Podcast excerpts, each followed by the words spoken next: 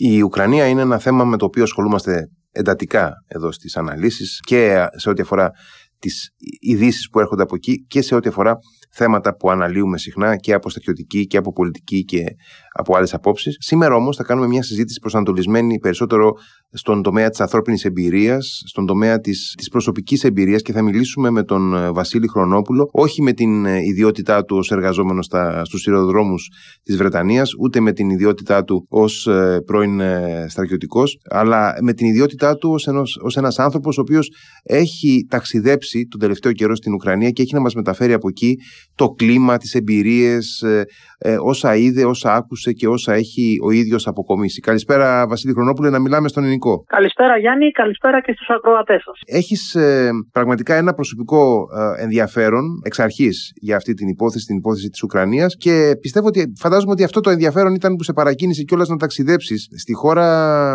τους τελευταίους μήνες παρακολουθώ τι γίνεται όσο αφορά την Ουκρανία από το 2014. Ε, είχα mm ανθρώπους που έχουν, ε, είναι εθελοντές εκεί ε, και Έλληνες και ξένους από τότε. Ε, τους γνωρίζω προσωπικά. Ε, και πάντα ήταν μια υπόθεση η οποία με ενδιέφερε. Αυτός ο χαμηλής έντασης πόλεμος μέχρι τον ε, πέρυσι, τον, το, ε, πέρυσι, που έγινε κανονική. Το Φεβρουάριο, ναι. ναι. Το Φεβρουάριο, δεν ξέχασα το μήνα. Ε, και προφανώς από ένα σημείο και μετά και εγώ και η γυναίκα μου, η γυναίκα μου όντας ε, γεννημένη στη Μολδαβία, μεγαλωμένη στην Ελλάδα, έχει και μια πιο προσωπική σχέση, αν θέλουμε, γιατί η Μολδαβία ήταν μια χώρα η οποία αντιμετώπισε ένα τέτοιο ε, κλέψιμο εδαφών ε, με την υπερδενιστερία. Ναι, και το αντιμετωπίζει ακόμα. Και το αντιμετωπίζει ακόμη και επίσης να πούμε υπάρχει και η βοήθεια ότι γνωρίζει τη γλώσσα. Ε, γιατί δυστυχώς στην Ουκρανία δεν πέτυχα πολλούς ανθρώπους να μιλάνε πάρα πολύ καλά αγγλικά.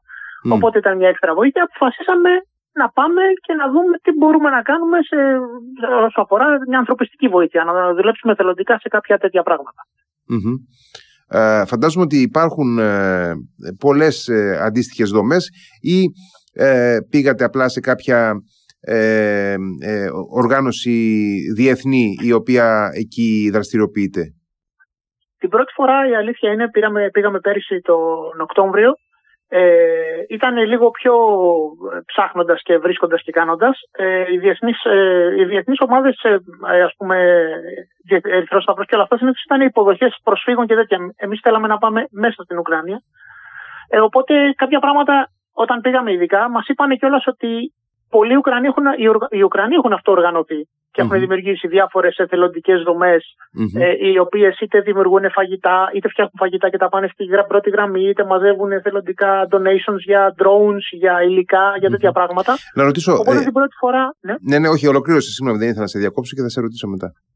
Οπότε εξαιτίας αυτού την πρώτη φορά πήγαμε λίγο αλεξιωτιστέ που λέει ε, και ήμασταν λίγο στο ψάξιμο. Τη δεύτερη φορά που πήγαμε τώρα που επιστρέψαμε πριν κάνα δύο εβδομάδες, θεωρώ ότι κάναμε περισσότερα πράγματα. Καταφέραμε, ήθελα να αναφέρω τη βοήθεια της Ερηγούλα της γεωργιαδου η οποία μας βοήθησε να μαζέψουμε περίπου χίλιες λίρες, τα οποία αγοράστηκαν τουρνικέ με αυτά και δωρίστηκαν με αυτά τα λεφτά και δωρίστηκαν στη ε, στρατιωτική διοίκηση του Λβίβ.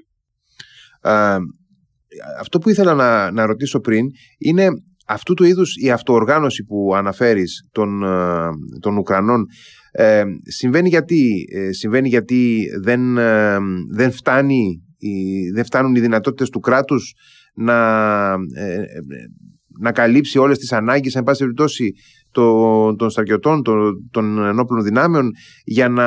Για, για ποιο λόγο, απλά από, από προσωπικό ενδιαφέρον ο κόσμος συμμετέχει σε αυτή τη διαδικασία; Νομίζω ότι είναι και τα δύο. Α μην ξεχνάμε, ας πούμε, τώρα τη δεύτερη φορά που πήγαμε, εργαστήκαμε σε μια εθελοντική κουζίνα, λέγεται Frontline Kitchen, το οποίο φτιάχνει. Ε, έρχονται διάφορα προϊόντα, καρότα, πατάτες, τέτοια πράγματα, τα καθαρίζεις, τα πλένεις και μετά οι άνθρωποι τα κάνουν, τα κάνουν shred, τα περνάνε μέσα από ένα μηχάνημα και τα αποξηραίνουν.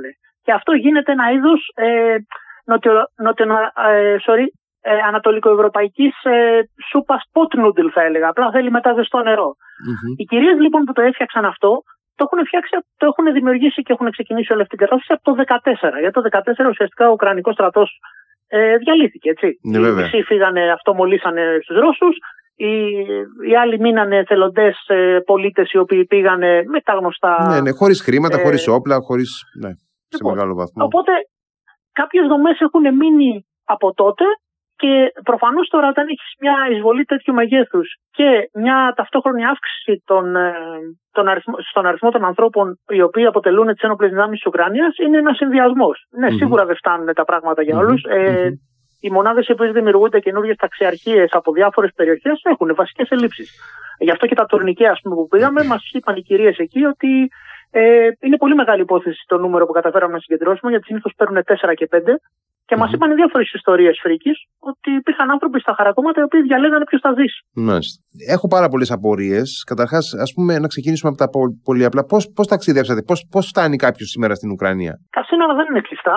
Mm-hmm. Ε, ε, Συνήθως φτάνει στην Πολωνία, Άλλοι άνθρωποι πάνε στη Βαρσοβία. Εμείς ε, από την Αγγλία που μένουμε ήταν πιο εύκολο να πάμε σε μια πόλη που λέγεται Ζέζο, η οποία είναι ακριβώς δίπλα και όλα στα σύνορα. Από εκεί παίρνεις το τρένο, όχι από εκεί. Υπάρχει μια πόλη που πας πιο δίπλα που λέγεται Ψέμπιζλ, η οποία δεν μπορώ να την προφέρω. Είμαι σίγουρος ότι πάντα την προφέρω λάθος. Κάποιοι φίλοι Πολωνοί που συνάντησα στην Ουκρανία με διορθώσανε, αλλά δυστυχώς η πολωνική γλώσσα είναι λίγο Ε, από εκεί υπάρχει τρένο το οποίο πάει, περνάει τα σύνορα και μπορεί να πας μέχρι στο Κίεβο, μέχρι στο Χάρκοβο κανονικά ή mm-hmm. λεωφοριάκι που σε πάει στα σύνορα και περνάς στα σύνορα με τα πόδια. Κανονικά έλεγχο στα σύνορα. Και από εκεί υπάρχουν άλλες συγκοινωνίες, φαντάζομαι, από εκεί;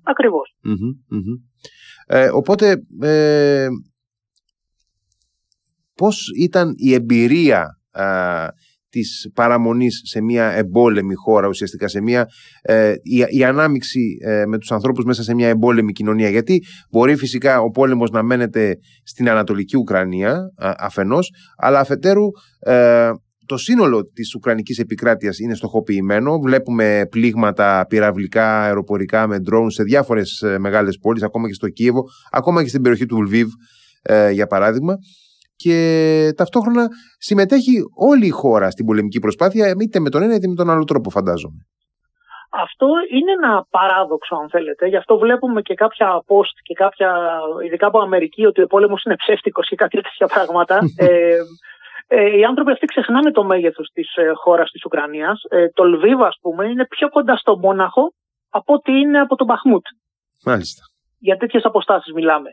Και η ζωή λοιπόν είτε στο Λβίβ είτε στο Κίεβο, γιατί την προηγούμενη φορά πήγαμε και στο Κίεβο, αυτή τη φορά μείναμε μόνο στο Λβίβ, τη δεύτερη φορά που πήγαμε, mm-hmm. είναι, θα, είναι κανονική. Αν εξαιρέσουμε το, την απαγόρευση κυκλοφορίας μετά τις 12, ήταν 11, τώρα έχει πάει 12. Mm-hmm. Ε, αν εξαιρέσει προφανώς την έντονη παρουσία ανθρώπων με, με στολές ή και την αστυνομία που είναι οπλισμένη με καλάζνικοφ και όλα αυτά, και στο Κίεβο παρατηρήσει και τους κατζόχυρου που είχαν βάλει μέσα στους δρόμους, γιατί περιμέναν προφανώς οι άνθρωποι ότι οι Ρώσοι θα φτάσουν μέχρι το κέντρο, έτσι. Ναι. Γιατί ακόμη σε κάποιες γωνίες υπάρχουν σκατζόχυροι. Να εξηγήσουμε στους φίλου στους φίλους που ενδεχομένως δεν έχουν απορίες και ερωτηματικά πάνω από το κεφάλι τους. Σκατζόχυροι είναι αυτές οι μεταλλικές ε, κατασκευές ε, που, που πλέκουν τρία κομμάτια από κυλοδοκούς, από μεταλλοδοκούς και δημιουργούν εμπόδια για τα άρματα και τα τεθωρακισμένα οχήματα κτλ. που βλέπουμε πολλές φορές σε οδοφράγματα. Ναι για να δώσουμε μια, έτσι, μια κατανόηση, είναι σαν να λέμε εκεί πήγα στην πλατεία του Μαϊντάν. Μαϊντάν είναι η πλατεία βασικά, να το λέμε. Μαϊντάν είναι η πλατεία στα ουκρανικα mm-hmm. πλατεία ανεξαρτησίας λέγεται κανονικά. Λοιπόν, η απόσταση από την οποία φτάσαν οι Ρώσοι είναι σαν να λέμε από το κέντρο της Αθήνας, θα έλεγα στη Δροσιά, ίσως και λίγο πιο πάνω για τους Αθηναίους αυτό. Όποιο δυστυχώς μένει στη, mm-hmm. από τις άλλες περιοχές δεν μπορώ να δώσω καλές αποστάσεις. Αλλά τέλος πάντων ήταν μια πολύ κοντινή απόσταση και γι' αυτό υπήρχαν όλες αυτές οι οχυρώσει και μέσα στο mm-hmm. Κιέβο. Αυτή τη στιγμή είναι όλες τραβηγμένες στην άκρη και υπάρχουν εκεί. Ε, η κίνηση είναι κανονικά και όλα αυτά. Οπότε η ζωή, θα έλεγε κάποιος, είναι κανονική. Αν εξαιρέσεις προφανώς τους συναγερμούς ε, για την αεροπορική επιδρομή, οι οποίοι συμβαίνουν σε δύο περιπτώσεις. Ε, πολλές φορές ίσως οι, οι αγροατές να έχουν δει αεροπορικό συναγερμό σε όλη την Ουκρανία. Αυτό αρκετές φορές συμβαίνει γιατί οι Ρώσοι απογειώνουν ε, το, ένα MiG-31, ένα μάλιστα, αυτό είναι σημαντικό, από την Λευκορωσία, που είναι η βάση τους, το οποίο πιθανό, πιθανόν να φέρει τον, τον ε, περιώνυμο Κινζάλ, ο οποίος έχει ε, ακτίνα δράση σε όλη την, έχει εμβέλεια όλη την Ουκρανία, οπότε γίνεται συναγερμό σε όλη την Ουκρανία. Αλλά αυτό προφανώς είναι ένα συναγερμό που και κανείς δεν ασχολείται mm-hmm. να πούμε την αλήθεια. Ούτε με τους άλλους ασχολείται. Θα πω μια, μια ιστορία μετά. Η, όταν γίνεται κανονικό συναγερμός, μπορείς να το δεις. Υπάρχουν πια ενημερώσεις και από, τις, από το Telegram της κάθε πόλης. Ε, σε ενημερώνει ότι υπάρχει αεροπορική επιδρομή και μάλιστα μπορείς να τη δεις και live πια στο Twitter. Ε, γιατί υπάρχουν ε, σελίδες και λογαριασμοί οι οποίοι αναφέρουν. Ε, εκτοξεύτηκαν τρεις πύραυλοι και έρχονται προς τα εκεί. Και μπορείς να το ακολουθήσεις ακριβώς τι γίνεται. Και ε, εννοείς ότι πια ο κόσμος, ας πούμε, ε, στις περισσότερες πόλεις δεν τρέχει σε καταφύγια πια; Αν δεν, αν δεν χρειαστεί να είναι, δηλαδή αν στο Κίεβο όταν γίνεται κανονικός βομβαρδισμός προφανώς και αρχίζουν και πέφτουν κάποια πράγματα, ναι, οι άνθρωποι πάνε στα γκαράζ, πάνε στο, πάνε στο μετρό, πάνε σε τέτοια Αλλά ε, βλέπεις ότι δεν, ε, δεν θα ασχοληθούν άμα δεν υπάρχει επιβεβαιωμένο να έρχεται κάτι. Και αυτό είναι σχετικό έτσι. Ε, να πω ότι οι άνθρωποι είναι γενναίοι θα, το, θα, θα υπερβάλλω.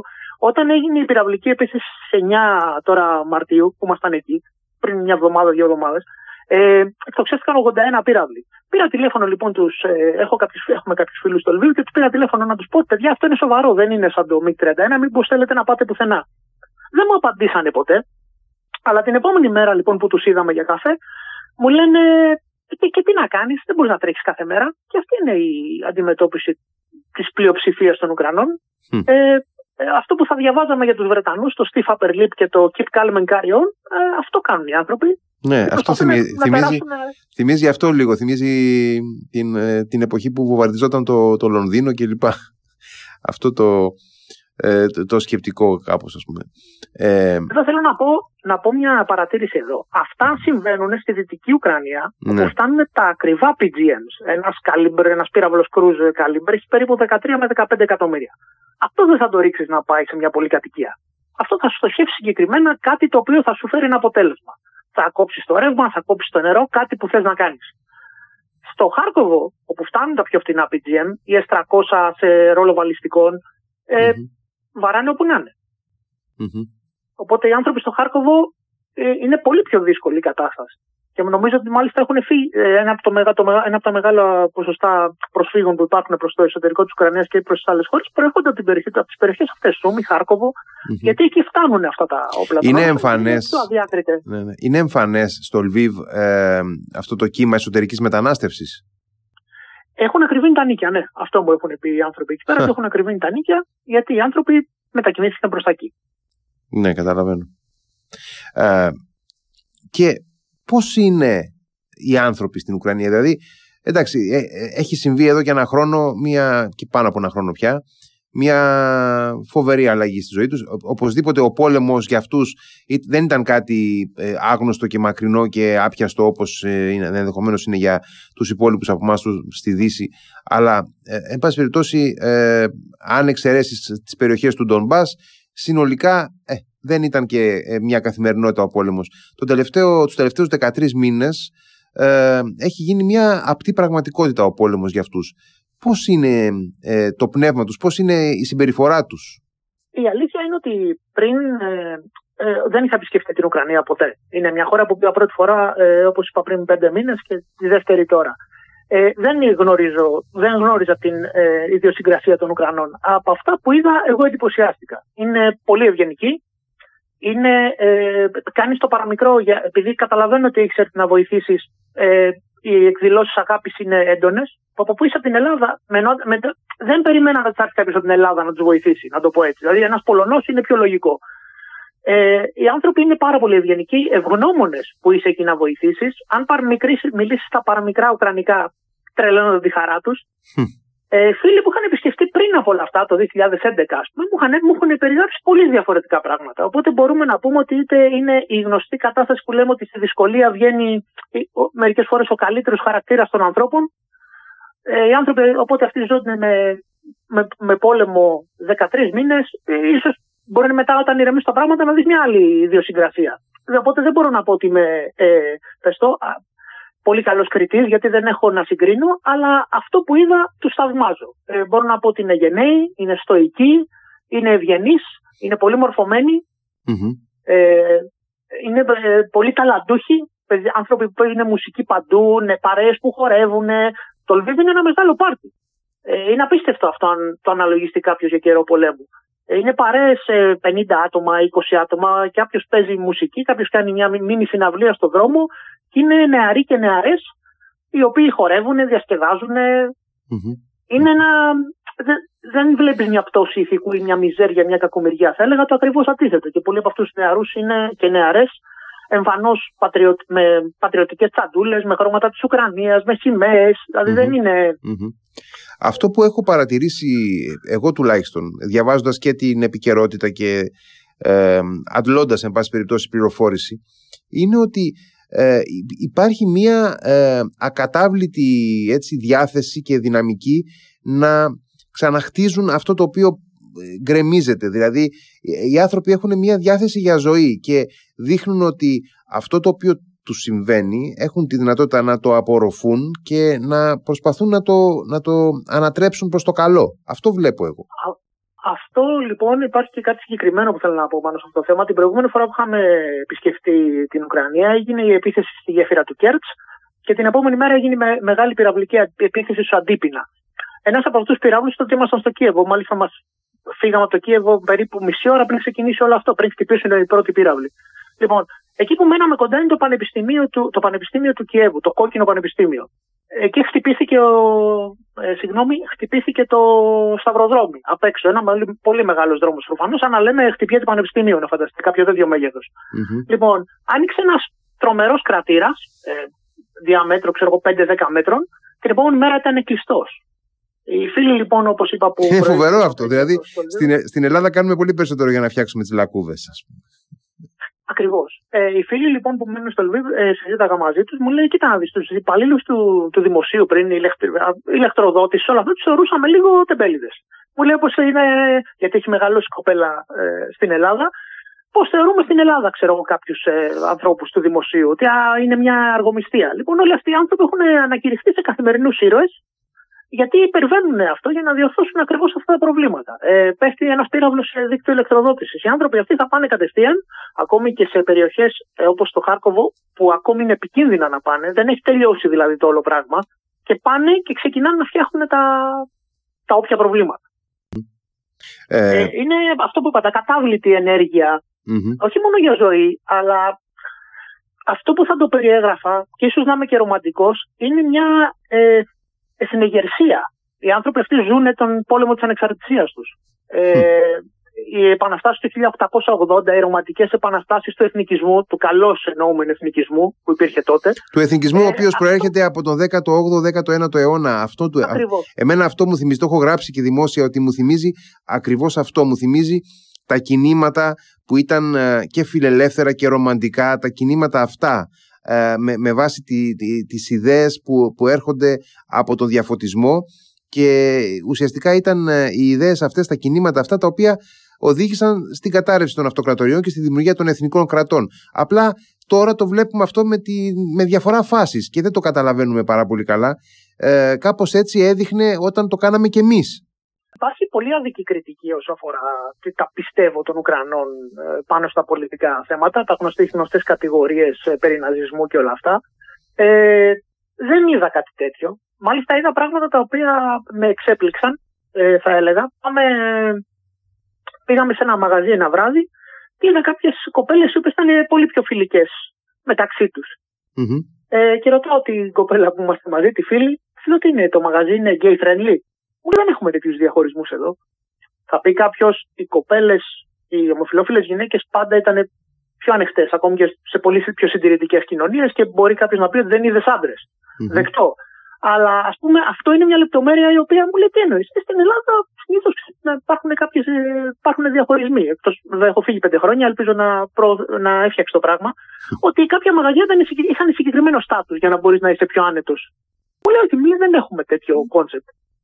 Ε, είναι κάποιες λεπτομέρειες οι οποίες, αν πας εκεί και τις δεις, καταλαβαίνεις ότι κάποια πράγματα δεν είναι έτσι όπως τα προσπαθούν κάποιοι να τα παρουσιάσουν. Καλά, υπάρχει, υπάρχει τεράστια μηχανή ε, διασποράς ε, fake news και ε, δηλαδή ε, σήμερα βλέπω ε, ότι κυκλοφορούσε ένα βίντεο το οποίο νομίζω το αποσύραν κιόλας μετά ότι οι Ουκρανοί στρατιώτες πυροβολούσαν μια μητέρα με το παιδί της αυτοκίνητο κτλ. Δηλαδή πράγματα. Είναι, αυτά είναι, ε, δεν ξέρω, υπάρχουν γεννήτριες από ό,τι φαίνεται, οι οποίες παράγουν τέτοια πράγματα και υπάρχουν και πάρα πολλοί κατάλληλοι αγωγοί, οι οποίοι προσπαθούν να τα διασπείρουν στο, στο διαδίκτυο και, και στην Ελλάδα πάρα πολύ, ε, φαντάζομαι και σε άλλες χώρες. Ε, το οποίο να σημειώσουμε αυτό είναι, είναι μεγάλο, μεγάλη επιτυχία θα έλεγα σήμερα, να το πω ηρωνικά. Γιατί αυτό το βίντεο ανέβηκε από το Υπουργείο Εξωτερικών της Ρωσίας, στον επίσημο λογαριασμό στο Twitter, και όταν οι χρήστες του Twitter κάνοντας geolocation βρήκαν ότι το βίντεο αυτό είχε γυριστεί ε, 30 χιλιόμετρα μέσα πίσω από τις γραμμές των Ρώσων, κατεβάσαν το βίντεο. Χωρίς να πούμε ιδιαίτερες λεπτομέρειες όπως ότι οι άνθρωποι στο βίντεο, οι φερόμενοι Ουκρανοί εθνικιστές, μιλούσαν πολύ κακά Ουκρανικά. Και η ακόμη καλύτερη λεπτομέρεια, το όλο βίντεο είναι γραμμένο σε, ένα, σε dashcam. Dashcam στην Ουκρανία έχουν απαγορευτεί από την εισβολή και μετά για την ασφάλεια πληροφοριών. Και αν βρεθεί σε κάποιο checkpoint ή οτιδήποτε, θα σου ζητήσει να το βγάλεις ή μπορεί να το πάρουν. Οπότε το να κυκλοφορεί κάποιος στην περιοχή την οποία ισχυρίζεται το Ρωσικό Υπουργείο ε, Εξωτερικών με Dashcam είναι λίγο ε, ε, χλωμό να είναι αλήθεια. και το κατεβάσανε βέβαια Βασίλης, σε ευχαριστώ πάρα πολύ για τη συζήτηση και για τη μεταφορά όλου αυτού του κλίματος από τις, και τις εμπειρίες ε, που μας μετέφερες από την Ουκρανία. Σε ευχαριστώ, για, σε ευχαριστώ Γιάννη για την πρόσκληση και πάλι χαιρετισμούς και καλό βράδυ στους ε, ακροατές σας. Να είστε καλά, καλό βράδυ στο Κέμπριτζ. Καλό βράδυ.